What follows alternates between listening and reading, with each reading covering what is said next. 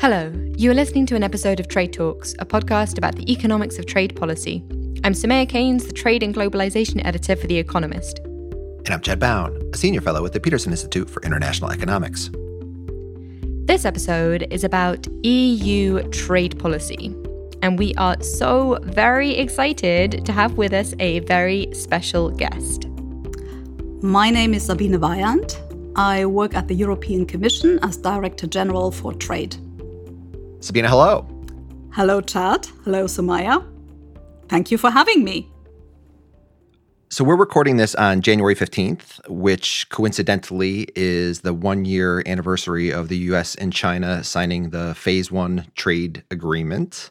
So, it seems only fitting um, that we should start off by talking about the EU's response to that or maybe that's not how you would characterize it, but this EU China Comprehensive Agreement on Investment, or CAI.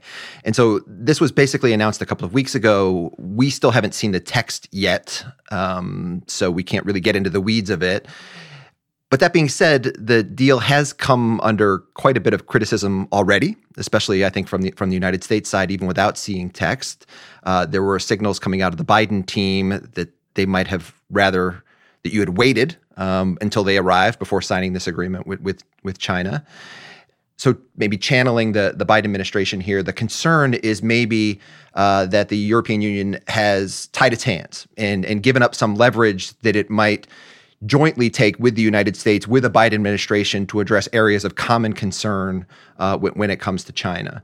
So, what would be your response to those sort of criticisms? The negotiations between the EU and China on an investment agreement started seven years ago. And they were pretty dormant um, until about a year, a year and a half ago. Then we had a summit in 2019, which followed the adoption of an EU policy paper on our strategy vis a vis China. In that policy paper, we described China at the same time as a cooperation partner, an economic competitor, and a systemic rival. China did not like that last description, and they have been trying to convince us to see them more as a negotiating partner. And so, after seven years of negotiation, indeed, at the end of last year, we managed to conclude the negotiations because we had fulfilled the mandate that was given to us. And that mandate was to rebalance the situation in terms of market access, because the EU market is a lot more open than the Chinese market, of course. So we had to redress that imbalance. Secondly, we wanted to deal with so called level playing field issues, which affected the treatment of uh, EU investors in China through, for instance, the behavior of um, state owned enterprises that privilege Chinese companies when they are buying goods and services, uh, or through the intransparent use of subsidies, or through forced technology transfer. And so our task was to make a major contribution to rebalancing that situation and leveling the playing field. Uh, the third plank is uh, sustainable development, where we had to convince China to agree to the standard that we have set with our most recent uh, free trade agreements, despite the fact that this is only an investment agreement and not a fully fledged uh, free trade agreement. And here, China, in the end, and that was really the very last piece that fell into place, accepted to comply with the Paris Agreement and to fully implement, effectively implement the Paris Agreement, but also to undertake continuous and sustained efforts to ratify the ILO conventions on forced labor that it has not ratified so far. So, this is the standard that we have, for instance, in our recent uh, FTA agreements with Vietnam, um, and uh, that is what we, you will also find in CAI when the text will be published next week. Now, in terms of uh, criticism of uh, the agreement that I have heard, it has come from different angles. One angle was uh, this came as a surprise, but I have just described the process uh, that uh, we have undertaken. So, for those who have been following the uh, negotiations, it uh, cannot have been a surprise that both sides worked with the ambition to conclude the negotiations, negotiations by the end of this year. So in December, we found ourselves in the situation where we had achieved our negotiating objectives. And any negotiator knows that there comes a time in the negotiation when you have to bank. What, however, has not necessarily been seen is that uh, CAI is only one plank of our China strategy. We are also at the same time strengthening our autonomous toolbox to deal with distortions that Ch- the Chinese system creates. And this whole autonomous toolbox is unaffected by the CAI agreement. So we remain fully flexible and able to apply our own rules as, uh, as we have set them out. So CAI does not limit our policy space in any way in this. CAI is one building block in a bigger strategy. And this strategy includes close cooperation with the United States. Can I ask a question in a different way, which is to do any deal, the Chinese need to get something out of it. I, I, I guess I'm unclear about what they got out of it, if not some commitment from the EU that would effectively, in some way, limit their policy space. What China gets out of this deal is a confirmation of the openness of the EU market. I think China saw that the mood vis a vis Chinese economic practices, but also political practices, is changing in the EU. And I think they are concerned about a rollback of the openness they have been enjoying so far. Now, from our point of view, we do not see this as a concession to China because the bindings we are doing are ones with, which are essentially bindings we have already made uh, in the WTO under the GATS. So there is not really new, fresh market access that goes beyond this. And to commit to non discrimination is not something we see as a concession, because where we regulate our economy, we think that these regulations should apply to any investor in the EU. So we don't need policy space to discriminate. We need policy space to regulate, and that is unaffected by uh, CAI. We also, of course, preserve our space to apply foreign direct investment screening for security purposes. So nothing in CAI would limit that policy space. What do you think the biggest practical effect of CAI will be in terms of market access, we get genuine new market access over and above the existing level of market openness in China in a number of areas. That is, for instance, the case uh, for new investments in electric and hybrid vehicles. It is the case for investments in private hospitals in a number of the bigger cities in uh, China. Uh, there is uh, new market access in cloud services. The other element beyond market access is the level playing field.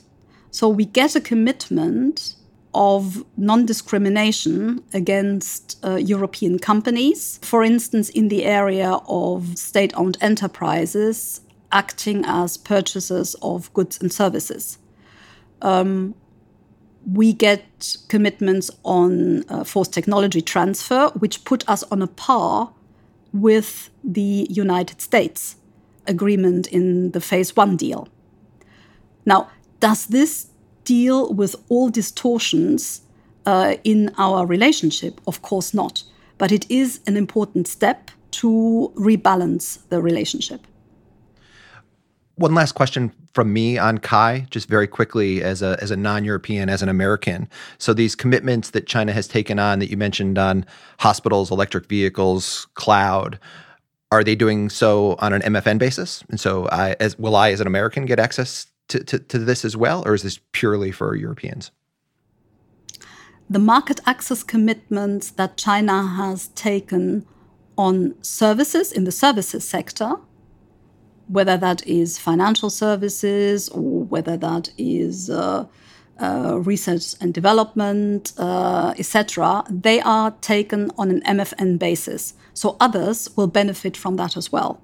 So, uh, from that point of view, I think when people will see the text, I think they will see that there is a lot in it which goes beyond the bilateral EU China relationship and which has uh, the potential to prize open the Chinese market to the benefit uh, of everyone. The situation is different with regard to manufacturing. Uh, because there are no MFN commitments in the WTO on uh, investment in manufacturing. So these benefits accrue to EU investors. Great. We are looking forward to seeing that text, and I'm sure we will comb through it um, with with a critical eye. You will not be the only ones. Okay. Um, so let's let's move on and maybe get to this question of what it is going to mean for the United States and, and, European Union to cooperate together on issues of joint concern with China. Um, and so we've heard from the Biden administration, you know, talk about working with allies. I also wanted to acknowledge this 11-page document that that you all put out in December that described ways in which you looked forward to potentially working together with the new administration, uh, including on issues involving China. But if I sort of step back and, and paraphrase the traditional American frustrations with with Europe, it's that you all are slow, um, and the Commission say can't do much. Um, a lot of power sits with with member states. And you know, historically, when it came to challenging China at the WTO, it was very much the United States that took the lead. Member states are oftentimes worried about protecting their own subsidies, uh, and so they're maybe not willing to, to go far enough to challenge China and its state owned enterprises. Uh, the Germans export so much to China that they're reluctant to, to undermine that. So while the EU talks a good talk, um, you're not actually willing to, to put enough skin in the game. So that's the historical uh, version of, of events.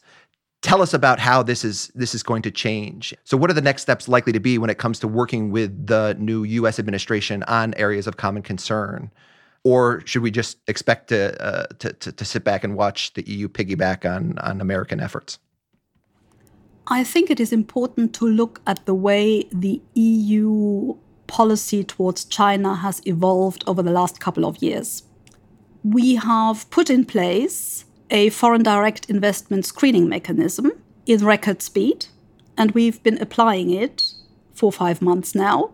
And we see that it is beginning to have an impact on the scrutiny that uh, investments by third countries undergo inside the EU. So, this is a practical way in which EU policy uh, has changed and has evolved. We have come forward with a white paper to address foreign subsidies in the internal market, and this will lead to a legislative proposal that will come out in the middle of this year. So there are concrete ways in which uh, EU policy towards China has been evolving. And this is something we can work on with the US administration. And one concrete proposal is to set up a Trade and Technology Council to deal with the issues that uh, we both face in terms of export control, where again we have recently strengthened our own EU framework, um, on FDI screening, on issues of regulating for the future. Here, actually, we have been frustrated in the past. We have made many offers to the US administration to work together on setting standards for artificial intelligence, on connected cars, etc. Um, and these offers were not necessarily picked up because the US system was rather slow and it was rather difficult to get the different agencies to work together. So I also think that very often the difference between the EU and the US is exaggerated in terms of the unity of the US on the one hand and the diversity of the EU on the other hand. For the US, the motto is E pluribus unum.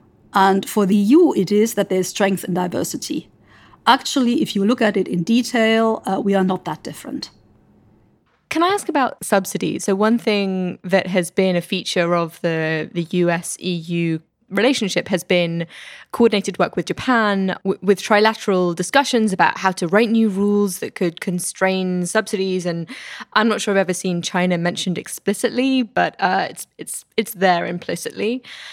And I suppose the question I've always had about this is even if you managed to agree on rules on subsidies that you know EU member states could feel comfortable with, that they weren't suddenly going to come back to bite them, how do you get the Chinese to sign up? I mean, at one point it looked like, oh, you know, you have all this leverage of the American tariffs. Why don't the Americans offer to reduce their tariffs and and then they'll sign up to these subsidies rules?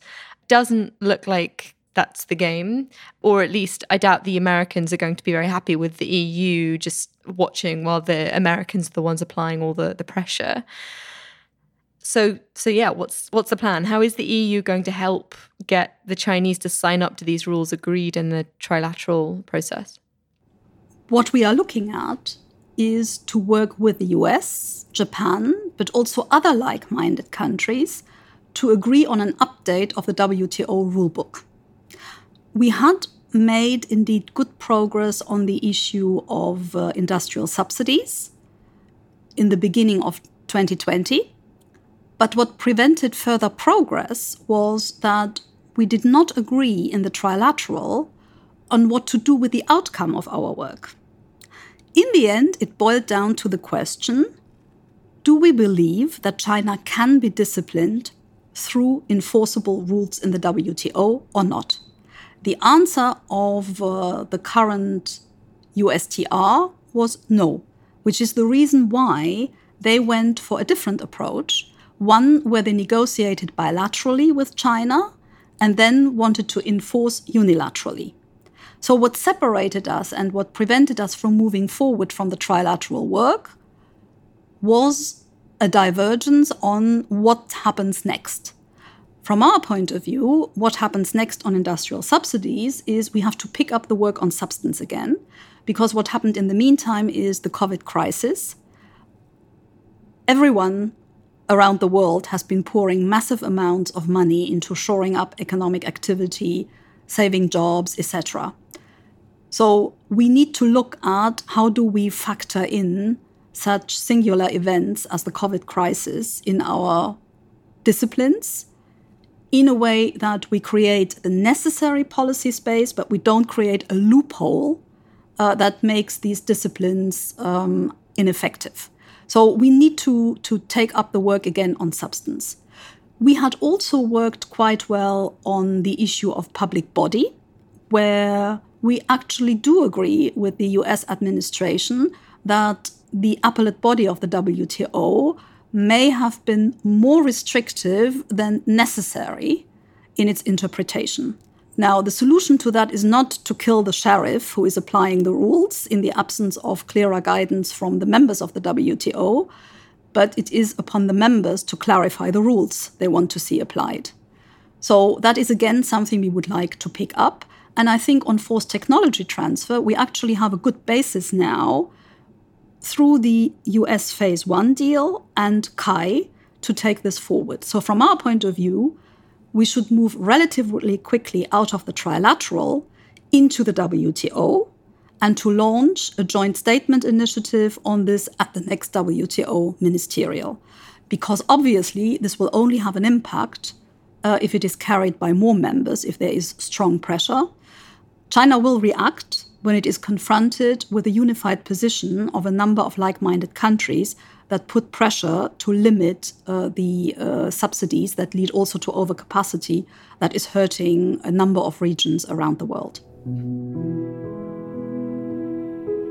Um, can I go back to one of these autonomous issues that, that you talked about briefly? And that's dealing with forced labor so in, in, the United States, uh, over the last couple of months, we have seen a number of uh, import ban actions being taken under U.S. law. These things are called withhold release orders, uh, applied to uh, Chinese companies and most recently imports coming out of the Xinjiang region entirely of, of cotton and tomato products out of concerns that forced labor is being used to, to create these goods. Can you tell us a little bit about um, what the European Union's toolbox is in, in this area uh, and how it is that you would view using trade and trade sanctions to address these kind of concerns. The issue of forced labor is one that has been preoccupying us for quite a while now, and we are in the business of strengthening our toolbox to deal with this sort of thing. There are two avenues here. One is we have a brand new uh, global human rights sanction instrument where the work on the listings of the entities concerned is starting now. This is a really brand new instrument. So, that is one of the ways, one of the instruments available to deal with this issue. The second is that we have been working now for a while on a, a draft legislation to deal with due diligence of companies uh, and to ensure that supply chains are sustainable in an environmental way, but also in terms of labor rights and respect of human rights. And here we are looking at what can we do, how can we design an instrument that would prevent the placing on the EU market of products derived from forced labor. This is a proposal that is currently being elaborated in the European Commission. Uh, we have a public consultation going on about it, and we intend to come forward with uh, the draft law in the middle of this year. In the meantime, we are also considering bridging actions until this law would be adopted. And that is, there are already a number of uh, international guidelines for companies. And we are looking at the possibility of issuing guidance to these companies, reminding them of the obligations they would already have under the existing guidelines, and to make sure that these are um, known uh, and honored. So the idea is to sort of shift the responsibility uh, onto the companies that may have more information on the ground. Um, but what do you foresee in in terms of say penalties? Is it you know just kind of prospective? We stop the trade coming in from those companies, or no, we're actually going to impose you know financial sanctions on the companies themselves for having broken the rules that we expected them to follow in terms of not relying on forced labor in their supply chains. What do you see here? These issues are still under consideration. I think what is very clear is that you need a multi pronged approach to deal with the issue of forced labor. Uh, one issue is to strengthen the ILO and to promote adherence to ILO conventions. Another thing is to look at imported products. And a third approach is to look at the sanctions uh, regime and we have this new global human rights sanctions instrument that has uh, just come uh, uh, onto our statute book. The issue is that a lot of the products produced uh, with forced labor actually stay in the domestic market. So if you only tackle the import dimension, you may not really effect the change on the ground you're after. And I think the choice of instrument depends also on whether you want to take a stance or whether you want to make an impact. And that requires a combination of different instruments. Now, how exactly we will design the due diligence law is something I cannot tell you at this stage because uh, we are still in the process of doing an impact assessment. Issues of liability are very complicated. We need to look at what are the burdens on uh, smaller companies as compared to bigger ones. So there are a lot of details that still need to be worked out and which we are looking at. Great. Can I move on to Airbus Boeing, our one of our least favorite disputes? is 2021 going to be the year when we get to say goodbye to this thing? And has the pandemic affected its chances of getting resolved? Airbus Boeing is a conflict that has been going on for, I think, 17 years. And I think it has put a lot of kids of lawyers on both sides of the Atlantic through college. But I think it is time to put an end to that. We thought that we would have a possibility to settle this with the outgoing administration once both parties had received the WTO ruling and their authorization to impose sanctions. And we indeed started a process which um, seemed to be on a decent track. But then, in the middle of this conversation, which was still ongoing in uh, December, we all of a sudden, without much advance warning, I think we had a couple of hours of advance warning, we learned that the US uh, revved up the sanctions um, on the last day of the year. Um, and that, of course, uh, then put an end to the discussions that had been ongoing. These discussions would have allowed us to at least uh, establish some basic rules on future disciplines um, and to deal with the suspension of the sanctions while working out the details. That is what we were working on.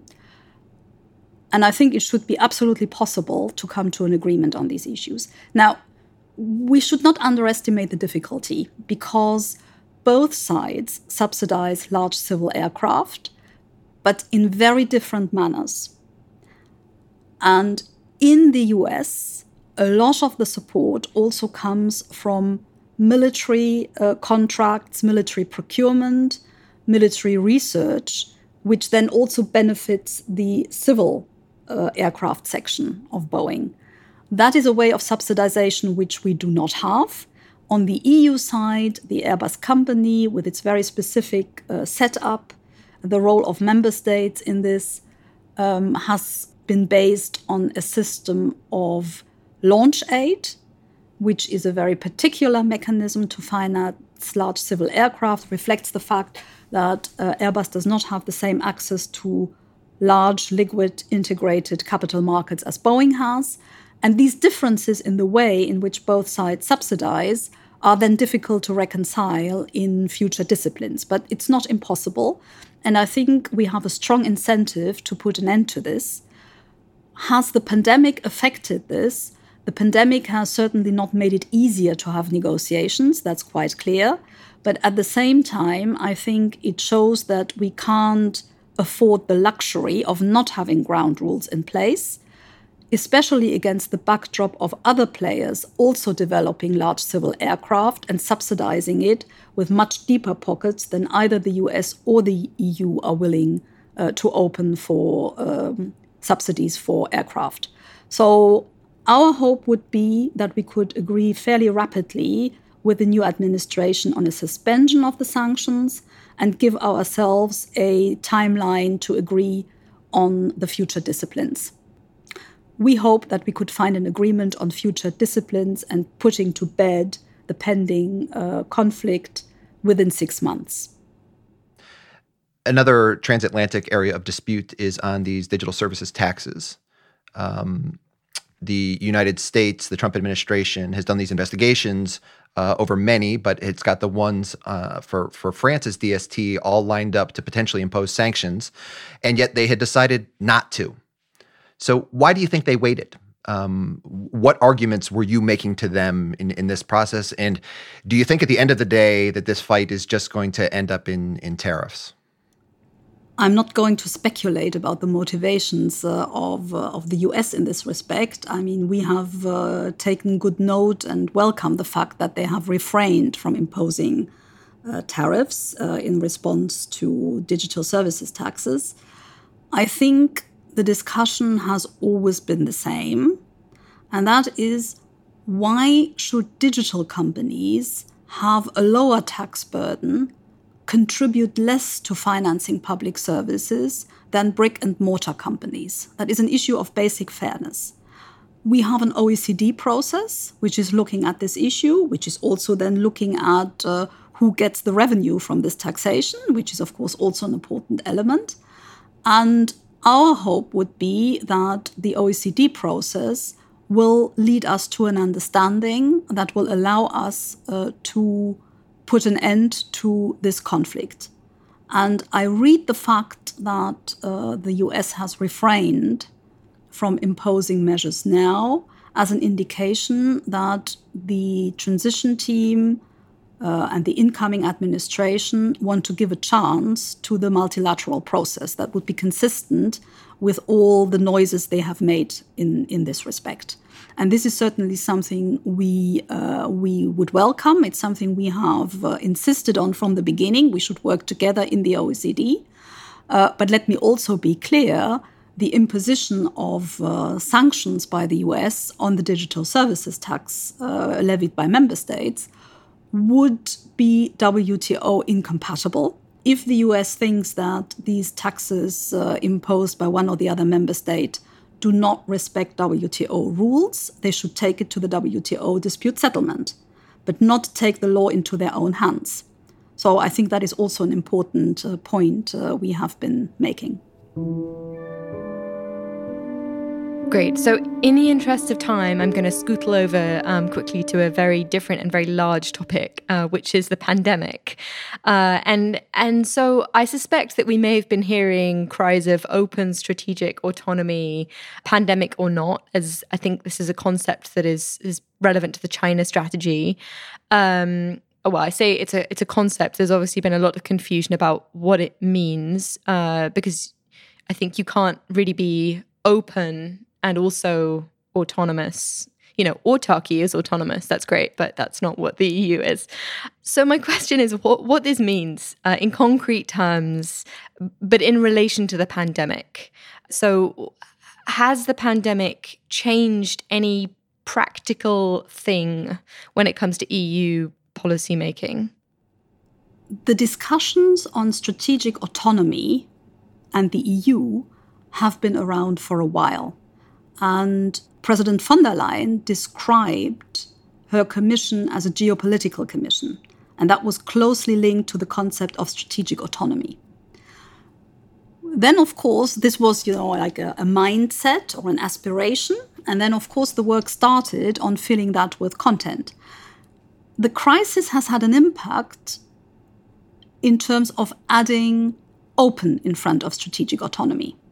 Because what we have seen at the beginning of the pandemic was a reflex of countries closing in on themselves around the world and even inside the EU. Now, we were scrambling to uh, rectify this. It took us a few weeks um, to deal with restrictions that had been introduced on protective equipment, etc. But in a way, this was a shock. This disruption also of supply chains was a shock that made everyone realize to what extent we actually depend on openness and that that is the basis of the EU's prosperity. So, what does open strategic autonomy mean? It obviously does not mean autarky or self sufficiency. Open strategic autonomy, if I have to sum it up in one sentence, I would say, is a mindset which means we act together with others, multilaterally or bilaterally, wherever we can, and we act autonomously wherever we must. And the whole of it adds up to the EU standing up for its values and interests. So, this is my last question thinking ahead about the agenda for for 2021 now that president trump is is going to be leaving we can think about saving the planet again and and worry about climate change. And so the biden administration has indicated this is going to be a, a huge priority for them as well uh, getting back into the the paris climate accord on, on day one. But you at the commission seem to be ready to go even further than that uh, and you're drawing up plans for a carbon border adjustment mechanism. Can you give us some hints on, on what that particular policy tool might look like? The Green Deal has been at the center of uh, this Commission's and overall the EU's economic policy uh, from, from the beginning of, of this mandate. And that has translated itself into a number of different ways. So we are now looking at upping our ambition for reduction of emissions to 55% compared to 1990. Uh, we have committed to climate uh, neutrality by 2050. We have basically oriented the large sums of money made available, the 1.8 trillion program for recovery, uh, around the twin transitions of digital and uh, um, and uh, the Green Deal. And all this to show that um, you need to look at the Commission's approach or the EU's approach to climate change not through the prism of one policy measure, which is the carbon border adjustment mechanism. But you need to look at the whole setup of ambition, how we are really trying to transform our economies. And that is a massive exercise for the EU economy. But the EU only accounts for 8% of global emissions. So we can only address climate change and the climate emergency that we are confronted with if we are working with others. That is why we are setting up climate alliances with countries around the world. And hopefully, we will be able to do that now also with the US government. And here we are looking at all the issues from the cooperation on clean technologies, exchange of goods and services that contribute to mitigating climate change, carbon markets, carbon pricing, emissions trading system, etc. And then, of course, if you go to all that trouble, you also have to deal with the issue of carbon leakage. And that is essential for the effectiveness of uh, all the climate policy we are doing. We, can, we will not be able to effect the transformation we are seeking and to mitigate climate change if then production moves outside to jurisdictions uh, with less stringent rules, uh, or if we import carbon content that we are not producing domestically any longer. But the idea is, of course, on our side to put this in the context of alliances with third countries, work with them, and then see where such mechanisms are necessary to address carbon leakage. If everyone ups their level of ambition, if there's no discrepancy, no large discrepancy in the level of ambition between major emitters, then the risk of carbon leakage is reduced. And that is the way in which we are discussing with partner countries what we are doing. So we are currently looking at the possible design of such a measure. We have committed to doing this in a way which is WTO compatible. And uh, we will set out uh, our plans, uh, which are going to be firmed up uh, between now and March, April, in order to be translated into a legislative proposal by the middle of the year. Between now and then, we will have lots of discussions and all this also in view of the climate summit at the end of the year. I have one last question, um, which is we've spoken about carbon leakage and trade policy as one part of a bigger Green Deal. Are there any limits to what trade policy can do when it comes to the environment? And specifically, I'm thinking of trade deals, you know, being used to enforce environmental commitments elsewhere. That is a very good question. And I think it's something we are really thinking about because the major contribution of trade policy to addressing climate change is by promoting a more efficient allocation of scarce resources, including natural resources. So, if we have efficiency gains through an international division of labor, in principle, that is also good for the environment and is good for the climate. And that we need to maximize this positive impact of trade on climate protection. And we can do that by privileging um, market opening for green goods and services, climate mitigating goods and services, by promoting the distribution of technologies, uh, by fostering innovation, etc. So there are lots of things on the positive side. Unfortunately, a lot of the debate often focuses on um, the negative side, a sanctions based approach. And that is a problem because I think that you can only address a global challenge like climate change through global cooperation. We use our free trade agreements as platforms for cooperation. But if you want to effect change on the ground, you need to work with other partners. You need to convince people to follow a certain line. You cannot just impose. Uh, we have uh, neither the legitimacy nor necessarily the leverage to change production uh, methods around the world through our trade agreements. There are cases where we account for a relatively small part of the production of a third country in terms of what they export to us. Well, they are not going to change their production methods just because they export 1 or 2% of their production of a given in a given sector to the EU. But if we have a cooperative approach where we look at how can we facilitate uh, a change in production methods? How can we support it through aid for trade, which needs to needs to be greened? Then I think we have a much better chance of making an impact on the ground. I think we also need to have a more granular approach to this issue. I mean, there's no point treating 194 countries around the world in the same way in this respect. I think we need to focus on the G20 countries, uh, who are the big emitters, and the biggest game changer here is a commitment to climate neutrality. That is what we need from the big emitters.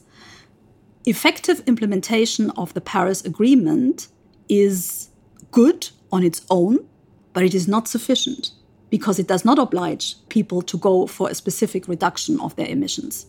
So, from that point of view, I think we need to have a much more targeted approach and a more cooperative approach rather than a sanctions based one. Sabine, thanks for joining us. You're most welcome. It's been a pleasure and a challenge. And that is all for Trade Talks.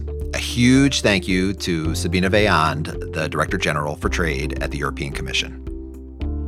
This has been a long episode, but there will be more. We're planning on doing an episode on CAI when it gets published, and so you can expect a bit more analysis from us there.